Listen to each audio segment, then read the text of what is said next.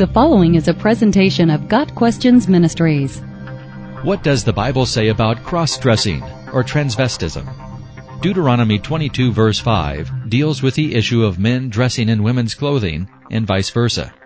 In this passage, God commands that a woman is not to wear that which pertains to a man, and a man is not to wear that which pertains to a woman, for all that do so are an abomination. The Hebrew word translated abomination means a disgusting thing, abominable, in a ritual sense, of unclean food, idols, mixed marriages, in the ethical sense of wickedness. Therefore, this is not simply God addressing the fact that a woman might put on a man's garment or vice versa. Also, this is not a command that a woman should not wear pants or slacks, as some use this passage to teach. The meaning here is that this cross-dressing is done in order to deceive, or to present oneself as something that he or she is not. In other words, this speaks to a woman changing her dress and appearance so as to appear to be a man, and a man changing his dress and appearance so as to appear to be a woman. This is the definition of a cross-dresser or transvestite.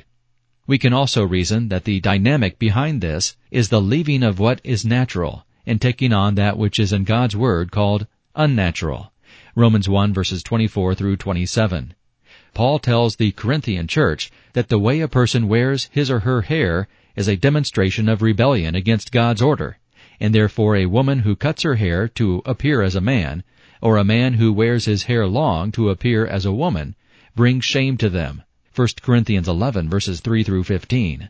The issue here is the motive and attitude of the heart that is evidenced in the choice to rebel against God's standard for obedience. These are principles we can use to reason and application. Whatever the prevailing custom, men and women should wear gender appropriate clothing, dressing decently and in order. 1 Corinthians 14 verse 40.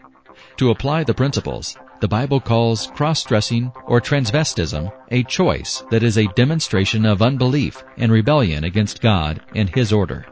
Got Questions Ministry seeks to glorify the Lord Jesus Christ by providing biblical answers to today's questions. Online at GotQuestions.org.